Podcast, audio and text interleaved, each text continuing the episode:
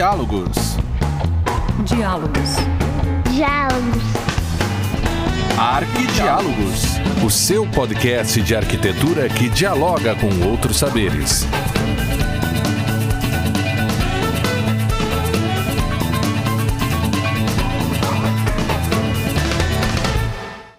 Olá, sejam bem-vindos ao 25º episódio do Arquidiálogos. Eu, Nilza Colombo, recebo hoje os arquitetos Nicola Zarevich e Carolina Guimarães, sócio-diretores no escritório Estúdio Origem Arquitetura e Urbanismo, especializado em arquitetura hospitalar. O Nicola é doutor em arquitetura e a Carolina mestre, também em arquitetura, ambos pela Politécnica da Catalunha. O escritório possui 56 mil metros quadrados em área de projeto arquitetônico hospitalar e mais de 46 mil metros quadrados de área de gerenciamento e coordenação do, de projeto hospitalar também. Não é pouca coisa, hein? Uma super expertise, super especialização. Obrigada pela participação de vocês hoje aqui conosco e sejam muito bem-vindos. Muito obrigado, Nilza. Muito obrigado, Arquidiálogos. Obrigada, Nilza. Bem, eu imagino que vocês se conheceram lá em Barcelona, né? Já que ambos tiveram essa formação na Politécnica. E eu começo então perguntando para vocês como que iniciou essa parceria, que eu sei que é uma parceria de vida também e de profissão. Sei que o Nicola é natural da República Sérvia e a Carolina é gaúcha. Gente, como é que aconteceu isso? Contem aí para nós. Uh, bom, Nilza, uh, é assim, né? Barcelona é um lugar de uh, encontros culturais, né? E de uma mistura, uma mescla, né? Dos mundos. Assim aconteceu a nossa mescla também. Então a gente se conhecia em 2008. eu já trabalhando pelo, no escritório de Toyo Ito e ela trabalhando no escritório de Pinearc. Toyo Ito e Pinearc. Ah! Então a gente tive muitos assuntos arquitetônicos, sabes como é? Barcelona vive a arquitetura e a gente juntos também vivia essa essa presença arquitetônica que conhecíamos e trabalhávamos nos grandes escritórios, mas também tivemos conhecimentos dos projetos originais de Antoni Gaudí, de um dos melhores arquitetos daquela época na Espanha que se chama Enrique Miralles. Tivemos uh, contatos com outros arquitetos uh, as obras dos grandes arquitetos internacionais, como David Chipperfield, uh, Jean Nouvel, que estavam colocando suas marcas dentro da Barcelona.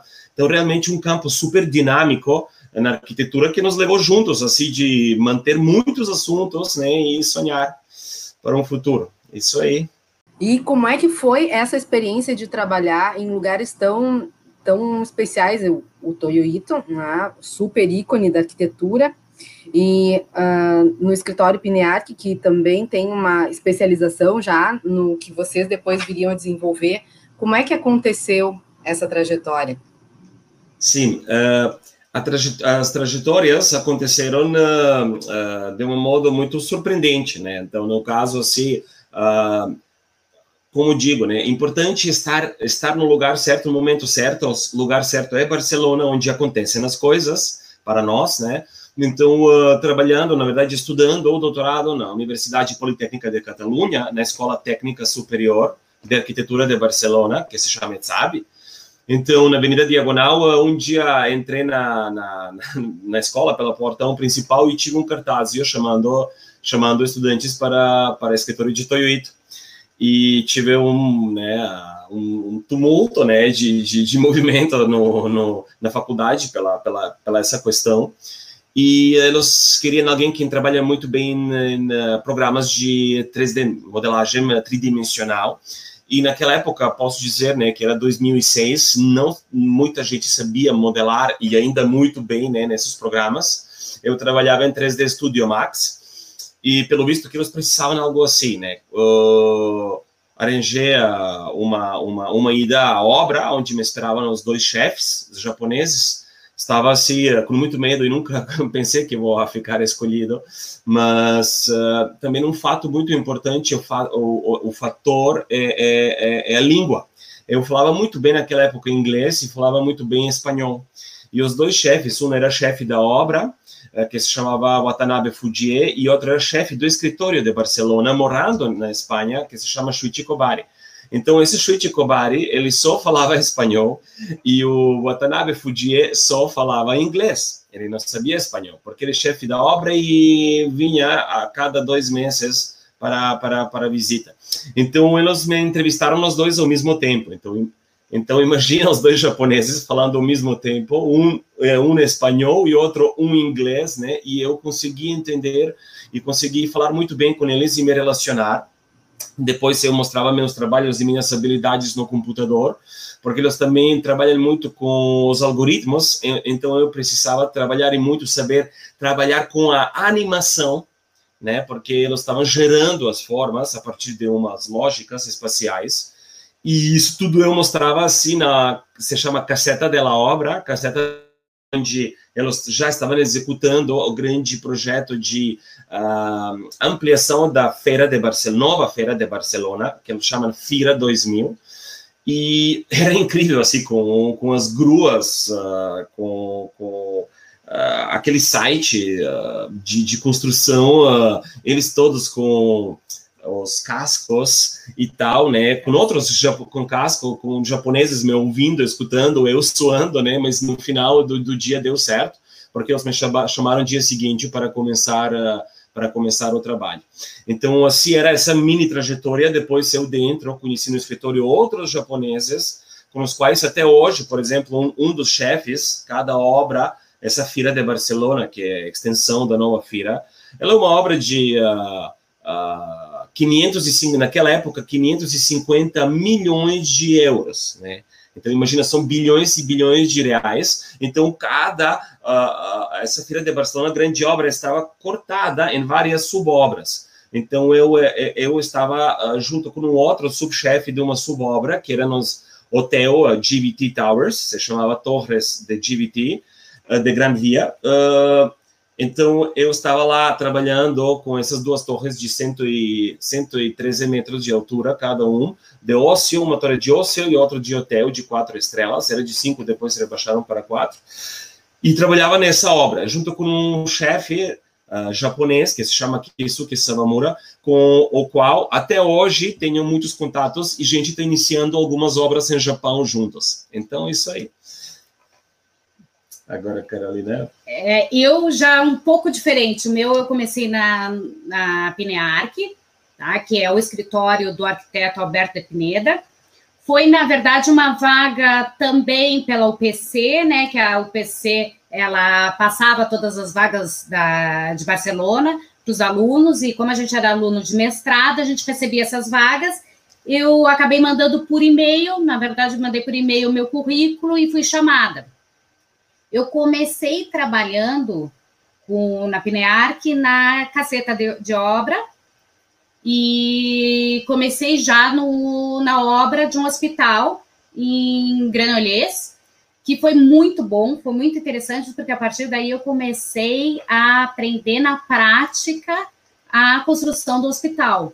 Uh, fiquei ali um tempo, logo fui chamada para o escritório, né, para começar a trabalhar em projetos novos no escritório, e a partir dali foi muito interessante essa uh, didática de trabalhar no escritório do Pineda, porque gente, eram muitos, muitos arquitetos, eram, quando entrei era uma base de 60 arquitetos, a gente era dividido em 10 equipes, a minha equipe, cada equipe era responsável por, um, por uma região. Uh, a minha equipe era responsável pela região dos hospitais da Espanha, né? E então a gente tinha vários, uh, vários projetos ali para começar. E eu me lembro que a gente começava pelo conceito, né? Uh, de, começou desenhando conceito, a partir do quem, quem começava era o chefe de grupo e os arquitetos que trabalhavam junto. E a gente tinha reuniões periódicas com o Alberto Pineda, então a gente apresentava as plantas e a gente fazia uma maquete física. Era bem legal porque a gente trabalhava uh, muito em, com a maquete mesmo, em 3D. Então a gente entendia primeiro a topografia inteiramente e depois como, como a gente ia uh, projetar esse, esse prédio, né, esse hospital. Então, nas reuniões com o Pineda, o Pineda vinha com a lapiseira dele, né, para dar opinião a respeito do conceito, e vinha também com estilete sempre, para ir, ir cortando ou adicionando. Então, era bem interessante. Foi uma escola muito boa. A partir daí, da gente acertar o conceito, a gente ia para o projeto básico e depois para o executivo. Então, era projetos bem interessantes de grande escala e acabei aprendendo muito, muito da tipologia hospitalar com eles, porque uh, o escritório do Pineda tem uma experiência muito grande, ele não trabalha só na Espanha. A gente tem, eu até participei de um hospital na Itália, mas ele tem também muito na Alemanha. Uh, a gente fez um concurso que eu participei também no Chile. Tem, bom, tem diversos locais, ele tem hospitais, ele tem muitos. Então, essa tipologia hospitalar que ele consegue juntar de forma uh, brilhante a função operacional do hospital, que ela é bem específica, com, uma, com a forma uh, emblemática dos hospitais que ele faz, então ele essa junção é uma escola, é um aprendizado é, e foi algo que a gente trouxe para cá, que a gente acabou uh, tentando implementar no nosso escritório. É, Neuza, o que é interessante, assim, de uh, agregar é essa ideia, né, quando a gente diz sempre, eu aprendi muito, que é ser muito, né, realmente são uh, muitos uh, estágios, assim, de, de várias pautas, né, então, por exemplo, o que é muito interessante é esse nível uh, das obras em que a gente participou de a importância do estrutural, importância de tipologia, função, assim, por exemplo, os japoneses, também Pineda, que é grande, Albert Pineda, arquiteto de Pinarc, arquitetura hospitalar, eles são muito detalhosos, então, a estrutural aparece muito, a partir do estrutural provém a arquitetura, uh, provém a, a função, o estrutural é aparente em si, então a gente aprendeu isso também, né? Aqui no, no, no Brasil, estrutural, o estrutural está muito escondido, por exemplo. É verdade, cada vez a gente vê menos o protagonismo das estruturas nos nossos projetos. E Carolina, como é que no, no escritório Pinear que eles trabalham as fases do projeto? É, é, o que é interessante também, eles não atropelam as fases realmente são de, muito demarcadas. A parte de Verdade. conceito, projeto conceitual, realmente a gente vai estudar conceito.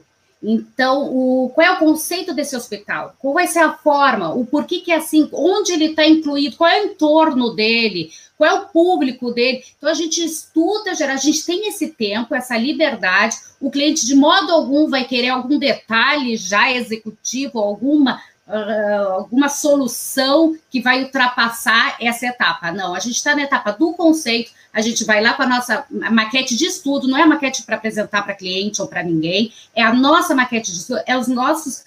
Uh, as nossas plantas de estudo, então a gente passa por essa fase de conceito no tempo que ela deve ser feita para ela vir redonda para o projeto básico. Quem está acostumado com o processo do projeto consegue visualizar as várias fases e consegue ver o projeto lá na frente. Mas às vezes o processo didático para o cliente exige esse passo a passo devagar, né, no seu tempo. Sim, uh, Neuza, e sabe, muito característico assim que eu vi dos nossos dois escritórios, são muitas reuniões, reuniões sistemáticas diárias. Então, isso Chile assentou isso super claro. Então, uh, muitas reuniões, muitas falas, muitos ajustes para que tudo seja perfeito. Então, realmente, no princípio, eu tive problema de entrar na tanta perfeição japonesa, sabes? Mesmo que eu sou meticuloso, uh, realmente eles são super sistemáticos. Então, a gente aprendeu essa sistematização, que eu trabalhei lá durante três anos e meio, quatro anos, há três anos e meio, acho Uh, então, uh, já depois de um ano, entrei super bem nesse ritmo e já depois de três anos estava completamente japonizado, adaptado, né, para, para, para, para isso. Isso é muito bom porque a gente está fazendo isso conosco. A gente tem muitas reuniões, a gente fala muito e dentro do processo nós provamos muitas opções. A gente estuda em 3D, na animação, direto também papel, corte, nossos conceitos provêm dos cortes, dos estruturais, da ideia da natureza, da ideia de, de, de, de, logotipo do hospital, humanização da arquitetura. Então, são muitos assuntos que a gente uh, uh, coloca dentro, aprendendo dos nossos. Uh, do, dos nossos antigos escritórios. As experiências. É o diálogo, né? Não Muito. foi toa que eu escolhi esse nome para o nosso podcast. Diálogo é tudo. E num projeto, então, não existe projeto sem diálogo, né? Que é para as reuniões que, que vocês comentaram. Que fantástico. Pois então, aí depois vocês vieram para o Brasil e implementaram o, o Estúdio Origem. Como é que aconteceu e como é que vocês trabalham? Bom, aconteceu, na verdade, a gente, quando chegou aqui no Brasil, a gente viu uma necessidade, o mercado estava super aquecido, super aquecido, e tinha muitas solicitações hospitalares. Em que ano foi? foi, a gente chegou no final de 2011, foi, isso foi início de 2012. Ali logo depois do novo, lá para janeiro, fevereiro, por aí. A gente começou a ter alguns uh, pedidos de orçamento. Né? Na verdade, assim, a gente começou, a gente trouxe o nosso, nosso portfólio, né? E a gente, o primeiro hospital que a gente foi chamado, foi ali né, no início de 2012, foi a gente trabalhou junto com um escritório de engenharia de São Paulo, tá? Que a gente acabou conhecendo aqui nessas, uh, nessas idas a hospitais e tal, e acabou conhecendo e fez uma parceria muito interessante. A partir daí, a gente fez nosso primeiro projeto hospitalar e, e acabou que a gente adaptou, a, porque a gente chegou e já começou, né? A gente recebeu uh, rápido essa solicitação, né? Bom, mais ou menos rápido, assim. Uh, então, com isso, a gente teve que adaptar todo o nosso conhecimento de arquitetura hospitalar para legislação e cultura brasileira, né? Que tem alguns diferenciais. Vamos dizer, falando em forma, em fluxo, isso tudo é, é, é universal. Mas se a gente for falar em cultura brasileira, a gente tem alguns diferenciais, tá? Uh, quando, é, quando é hospital privado, quando é hospital público, como são as métricas uh, e, claro, a legislação. Então, tem alguns diferencial que a gente foi uh, aprendendo e se adaptando aqui. Então. Mas, hum. mas oh, tive bastante curiosidade pelas outras pessoas e, e, essas engenharias e os clientes ouvir a gente como recentemente chegando Exato. da Europa, eles eh, gostaram muito. Fala mais sobre arquitetura, como seria nosso hospital. Tive assim muita uh, demanda, mas também uma, uma vontade das pessoas de ouvir a gente. Isso era muito bonito. Exato, exato. E a gente conseguiu unificar todo esse conhecimento europeu com a legislação e cultura brasileira. Isso eu acho que foi uma sacada uhum. muito boa nossa do início. Isso é que nos levantou bastante, é que nos deu start também. Exatamente. Porque todo esse conhecimento de é, desenvolver um hospital, de zonear ele, de dividir os fluxos, fez com que uh, a gente conseguisse entender a legislação de modo operacional e não de modo uh, de leis, lendo leis, e sim operacional. Como funciona um hospital, uhum. tá? como ele é, como os fluxos são divididos, Uh, pensando nas, na utilização dele e a partir daí entendendo a legislação e não decorando ela. Sim. Então, é, esse foi um ensinamento europeu, vamos dizer assim, que a gente trouxe e conseguiu adaptar para a nossa legislação. Nilza, até hoje nossos fluxos são emblemáticos. As pessoas gostam muito, não tem cruzamento, os fluxos são complexos, uh, limpo, sujo, técnico, público. De, é, de insumos e contaminados Isso. que não podem cruzar. Então, como fazer não cruzar? Então, de que tu olha o projeto, ele pareça simples, mas para chegar naquela Sim. simplicidade, tu tem uma complexidade por trás que é impressionante. Tu leva. Tanto é tem uma história interessante que a gente estava fazendo um projeto, era de um laboratório, e a gente tinha pouco tempo para apresentar ele. A gente estava trabalhando é, durante o dia e a noite. E chegou um momento, que era poucos dias da entrega, que a gente se olhou e disse: hum, tá bom, mas não tá excelente, não tá ideal. Vamos começar de novo. A gente botou tudo fora, Isso. começou de novo, trabalhou dia e noite, acabou exatamente do jeito que a gente queria e hoje ele está feito é excepcional. Isso aí. Então é por aí, é a gente tentar é, não ter medo de, de dizer que está errado, que está ruim, botar uhum. fora e fazer de novo. E experimentar muito. Experimentar, experimentar muito. muito. Como a gente experimenta, mas essa é uma bagagem metodológica que a gente já tive. E ter aquela humildade de dizer que a gente não sabe tudo. A gente é, tem muitos profissionais da área, uhum. uh, tem uh, engenheiro clínico, uh, trabalho muito também com uma administradora hospitalar que ela sabe muito de operação, balanceamento hospitalar, programa físico, funcional. Então, tudo isso a gente traz uma bagagem e aprende com eles. Eu não vou isso. dizer que eu sei mais do que eles, ou esse, uh, então eu aprendo com eles, uhum. sabe? E isso é muito bom para dizer, não, uh, tu tem razão, eu vou apagar e vou refazer. Para o, o, meu, o que é interessante para mim não é o eu sei fazer, e sim que meu hospital fique perfeito para o cliente sabe? Então, para o cliente, para o usuário, no caso, né?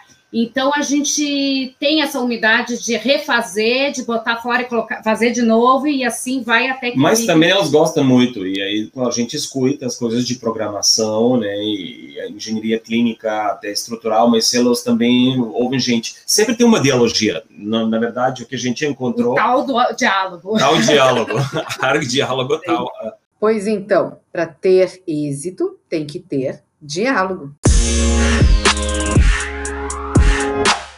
E, e eu vejo que, que é, um, é um grau de complexidade que foge do que a gente entende na arquitetura, por exemplo. Porque para fazer uma casa, por exemplo, né, é, todo mundo mora numa casa. Então a gente tem uma relação que já é uma relação natural. Quando tu vai conversar com, com o cliente ou vai conversar com outras pessoas, todo mundo fala a mesma língua. É uma residência, né? Todo mundo experimenta Sim. uma residência. Um hospital, as pessoas uh, que não fazem parte né, do corpo clínico, elas visitam o hospital, participam do hospital sob uma ótica, que é a ótica do paciente, muitas vezes. Sim. Então, todos aqueles pormenores e essas questões de fluxos que vocês colocaram, e das próprias leis mesmo, isso é um mundo à parte, né? Um mundo à parte. Então, é, entrar em contato com isso já é um diferencial, já faz. E no momento em que vocês colocam que, além disso, vocês uh, vão a fundo no que vocês acreditam como arquitetura, isso é um, o supra-sumo do diferencial, porque aí faz com que una todas as questões arquitetônicas com as técnicas, e aí faz um projeto de fato a serviço das pessoas.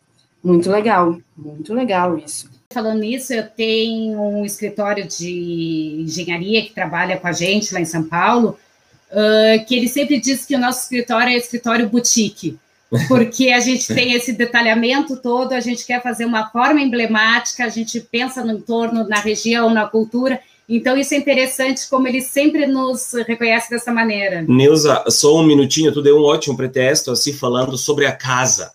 As pessoas são acostumadas com sua casa, mas quando a gente entrou aqui nesse mercado, que como a gente eh, vendia arquitetura hospitalar, queremos humanizar os hospitais, uhum. porque todos os hospitais que eram feitos aqui eram feitas que elas parecem super tecnológicas, um maquinário super moderno, super frio, porque moderno, né? Aí fica se alocobonde, alocobonde, alocobonde, a gente detestou, né? A gente inventou, não vamos botar com tijolo. Por quê? Porque queremos humanizar.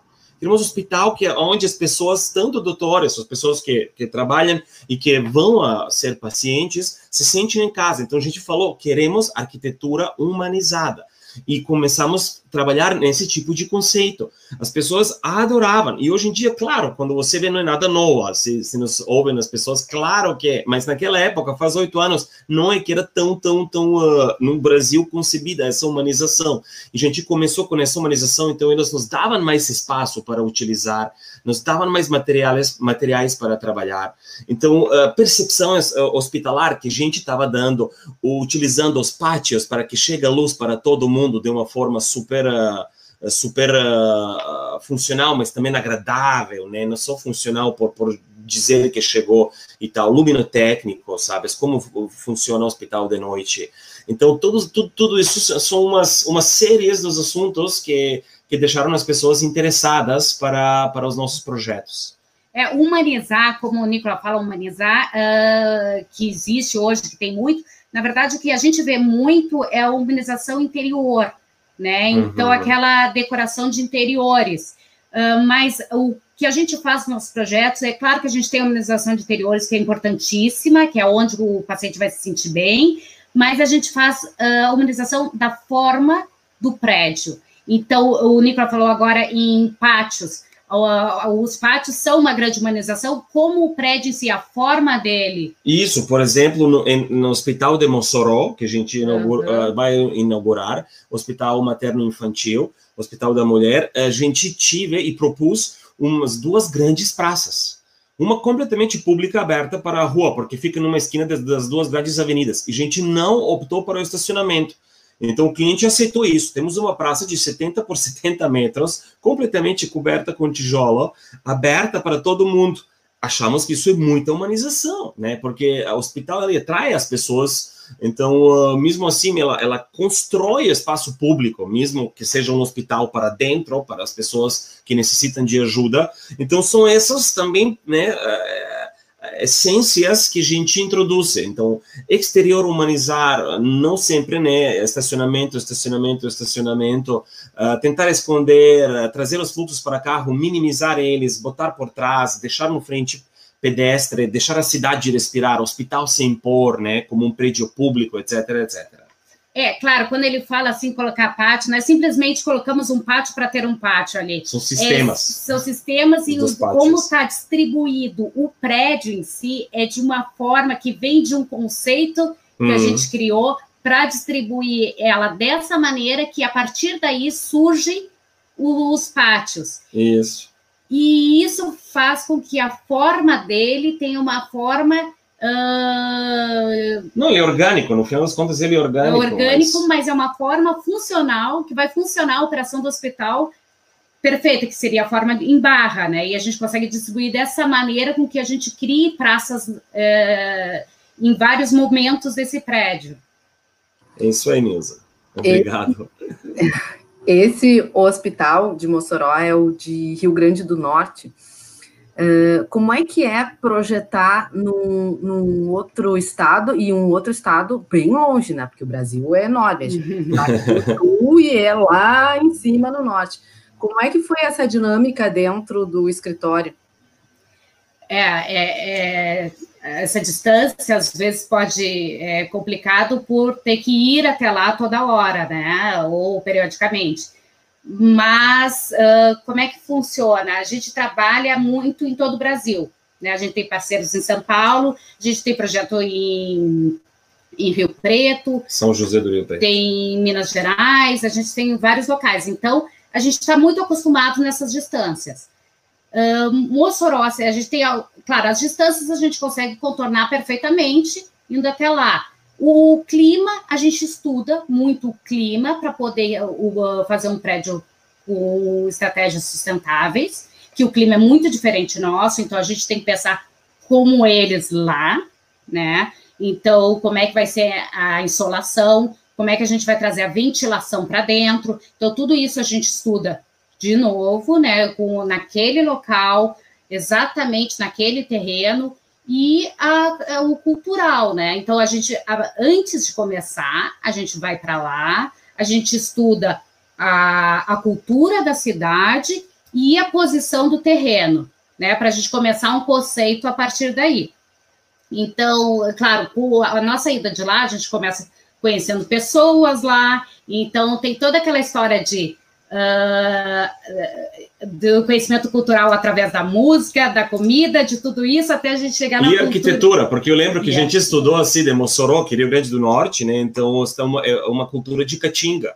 E elas têm aqui se tal, tal chamada cultura potiguari. Mas isso que a gente estudou, elas, ninguém nos falou, estuda essa cultura. E a gente foi lá e propôs a arquitetura nesse sentido, de a arquitetura de caatinga, a gente chamou uma fachada caatinga por suas especificações que a gente deu também, essa arquitetura potiguari, referência, referência exatamente. A referência da cultura potiguari uh, que ela das Salinas, a referência Salinas, Salinas também. da cor do prédio formado. Exatamente, mas também cultura potiguari que ela uh, tem muita muita cor, né? Então, claro, uh, essa ideia de cor, coloração, né? Algo muito popular e tal. A gente estudou, a gente propôs, eles ficavam assim em choque, como os gaúchos sabem tudo isso, né? Mas claro que sim. Então, sobre clima também, né? Em relação ao Mossoró, é um clima super, super árido. É, falaram que naquela época não chovia sete anos, Carol. Acho que falaram algo assim, um, um, dado logo.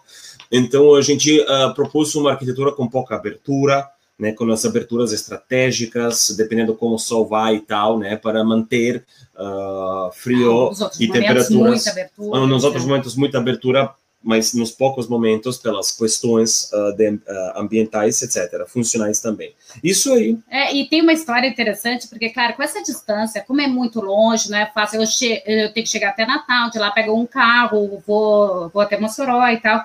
E, e fora esse hospital, a gente pegou outras, outros, outras reformas, sete reformas lá, e a gente acaba visitando várias cidades, né? Então, tu acaba conhecendo muito o interior. É, é muito interessante, é gostoso, tu acaba conhecendo uh, outros estados, né? E essa distância tu acaba não podendo ir tanto visitar, mas quando vai, tem, tem que ser bem eficiente. Quando vai, forrou por todo lado. Não, mas teve, teve tem uma história interessante que eu fui no hospital que esqueceram a chave, perderam a chave do hospital e eu precisava entrar para ver, tô, tô indo até lá, peguei dois aviões, mais um carro. Tem que entrar, eu não vou até lá, chego na frente de uma cidade, não vou entrar no, no hospital. Eu tive que pular o muro. Eu pulei o muro do hospital para poder medir o hospital por dentro. Então Não. acontece. Tu. Ela saiu aqui do Rio Grande do Sul para pular o muro. Isso aí. De saia. No interior, no interior do Rio Grande do Norte. E um Nossa calor, Senhora. um calor. Mas pulei o muro. E é isso, tem que ser. Arquitetura na veia. É. Eu ah, vi que vocês têm um, laboratório também em Natal. E é bem interessante a forma, Isso, a volumetria dele. Conta um pouquinho como é que vocês chegaram, quais foram as isso. pesquisas. Muito obrigado, Nilza. Ah, sim, o laboratório da anatomia ah, patológica que acontece, eh, ele tem uma forma muito interessante, porque primeiro eh, ele é parte de um programa que se chama RN Sustentável. Então, da- nas premissas da, da, da, do própria, ah, como se chama, da saúde, não, a Secretaria. Secretaria da Saúde, ela, ela era nosso cliente, queriam projeto sustentável. Então, gente queria, como também lá tem muito calor e so- insolação, né, ah, muito evidente, ah, propus a cobertura. Né? Então, cobertura é uma das temas principais desse projeto.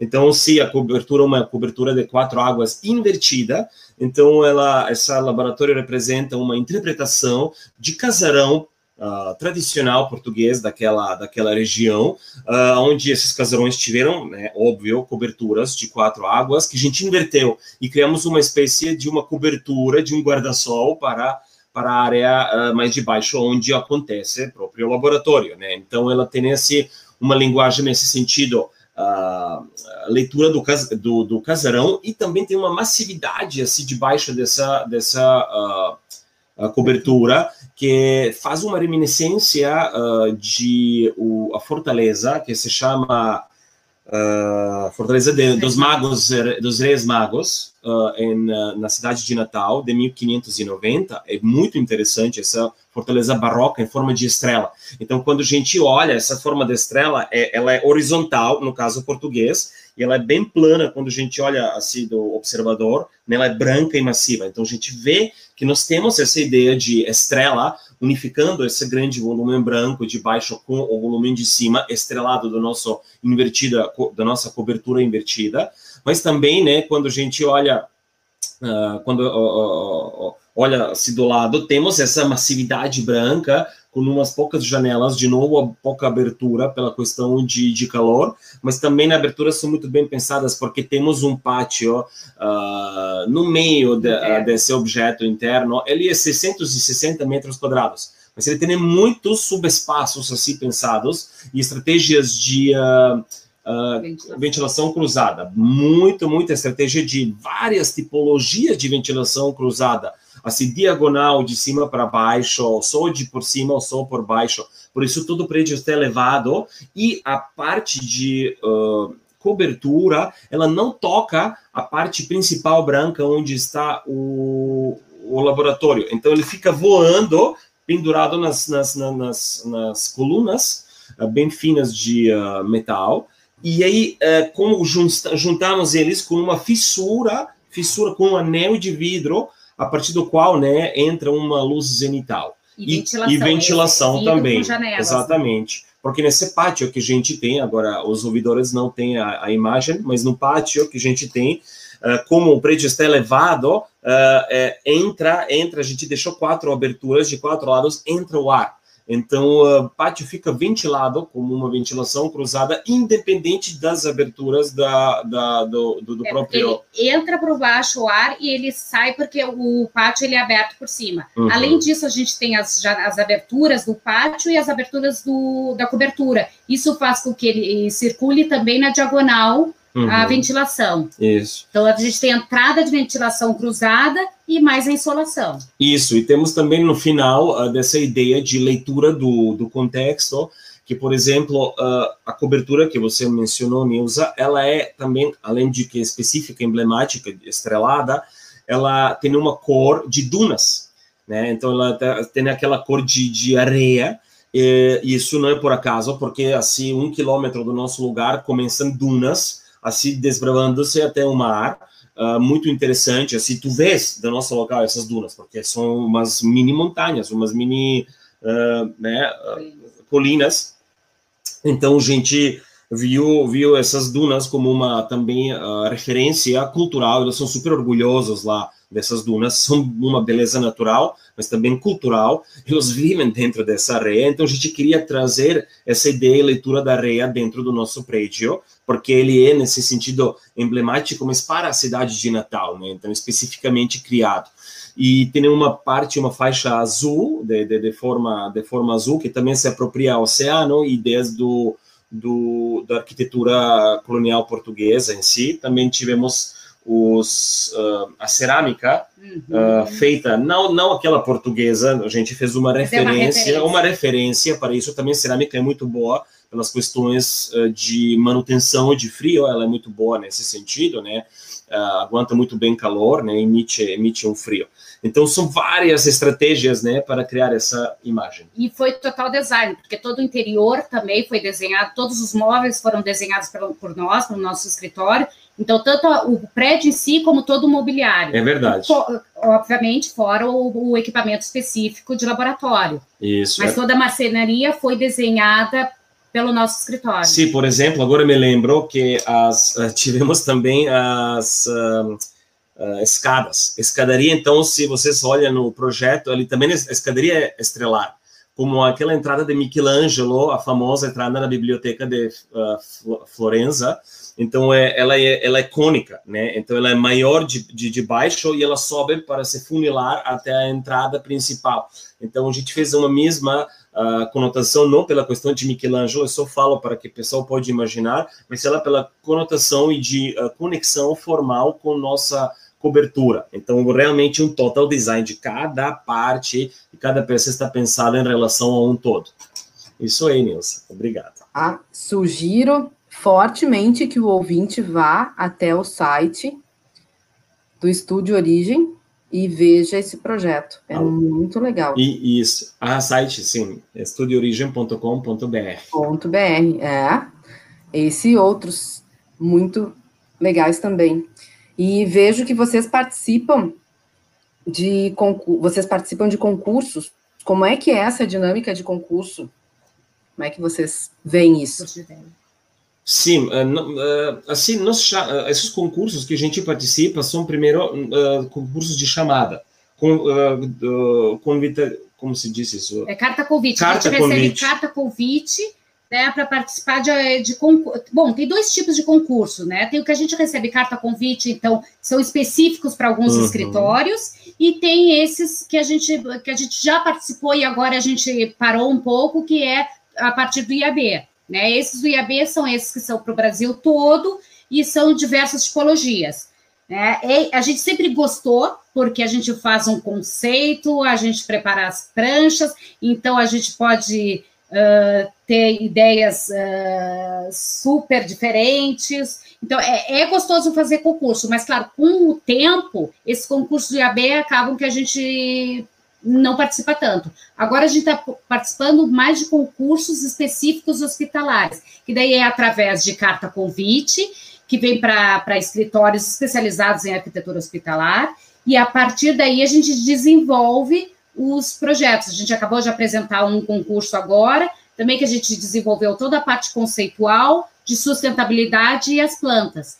Então, a partir desse, uh, participa mais ou menos em torno de cinco, seis escritórios, e a partir daí a gente passa para outras etapas. É, é interessante, é, porque a gente acaba fazendo todo o conceito, a gente prepara as pranchas, é gostoso fazer, mas, claro, é sempre um tempo muito grande que a gente utiliza para isso. Uh, concursos são extremamente complexos, sabe? Porque a, a, escritura, né, do que se pede, como, como se pede, realmente você tem que ter um nível até quase de advogado porque são muitas uh, referências, muitos itens. Então, uh, os prazos assim, de um mês e meio, dois meses para um concurso é pouco para descandenar uh, tudo isso, né? Entender como que se pede, como se pede. Eles também são concursos assim diferentes de diferentes assuntos. Por exemplo, um concurso valoriza mais capacitação técnica. E, e, também valoriza capacitação financeira, mas menos proposta financeira. Outro concurso não, é muito mais proposta financeira e menos capacitação técnica. Mas essa capacitação técnica, quando se pede realmente, uh, você tem que trabalhar muito para, para trazer toda a papelada, para, para juntar toda a equipe, porque realmente não somos só nós. Esse é o tipo, mas tem o concurso de ideias, e, que é puramente a ideia, né? É Isso. interessante porque é uma reciclagem também, tu, tu tem que te superar, tu tem que su superar os outros. Então, sempre é interessante, de tempos em tempos, participar de um concurso de ideias. Mas, claro, é tempo e dinheiro, uh, nunca sabe se vai ser. Viagem para o lugar para apresentar. Conhecer. Então, claro, tu não, nunca tem certeza de que, como vai ser o resultado, obviamente. Então, é um custo muito grande. Para participar de um concurso de ideias, mas é uma reciclagem, é importante para o profissional. Eu acho que é, é, muito interessante participar. Só tem que ter tempo e dinheiro para isso. É, aí, mas isso aí, porque tem que viajar para, por exemplo, Unimed, João Pessoa, vai lá, a João Pessoa para apresentar, etc, etc. Isso aí. Sim, é praticamente um projeto paralelo aos que vocês estão dedicando. É, a gente, claro. Vocês, tem... E nem sempre tem o retorno, né? Exatamente, exatamente isso. A gente Muitas tem os clientes que já nos contratam, né, direto pelo currículo, pelo portfólio do hospital, uh, desculpa, pelo portfólio do escritório, então já nos contratam ou passam por uma concorrência de valores ou técnica de valores, como eu disse, e em paralelo a gente faz esses concursos. Mas é, a gente sempre faz pensando em reciclagem mesmo, porque a gente nunca sabe do resultado final, né? Isso aí. Muito bem, fiquei assim muito feliz em conversar com vocês. Foi um, um grande aprendizado. Como eu tinha colocado uh, no início, nem sempre essa tipologia de hospital é uma dinâmica cotidiana do arquiteto, e vocês uh, nos deram uma super aula com, com a experiência de vocês. Muito obrigada. Muito obrigado, Nilza, uh, e esperamos ver-nos uh, de novo. Muito obrigada, foi um prazer, foi um papo bem gostoso mesmo, a gente gostou bastante. Com certeza. E até a próxima. Isso aí, até a próxima. Realmente um prazer, que agora a gente compartilha com os nossos ouvintes. Muito obrigada e desejo muito sucesso para esse escritório que já está bombando. Muito bem. Obrigado. Obrigada. Então vamos finalizando o nosso episódio com aquele agradecimento especial a você, ouvinte, pela companhia aqui conosco no podcast e também com a participação lá no nosso Instagram, Arquidiálogos. Muito obrigada, até mais.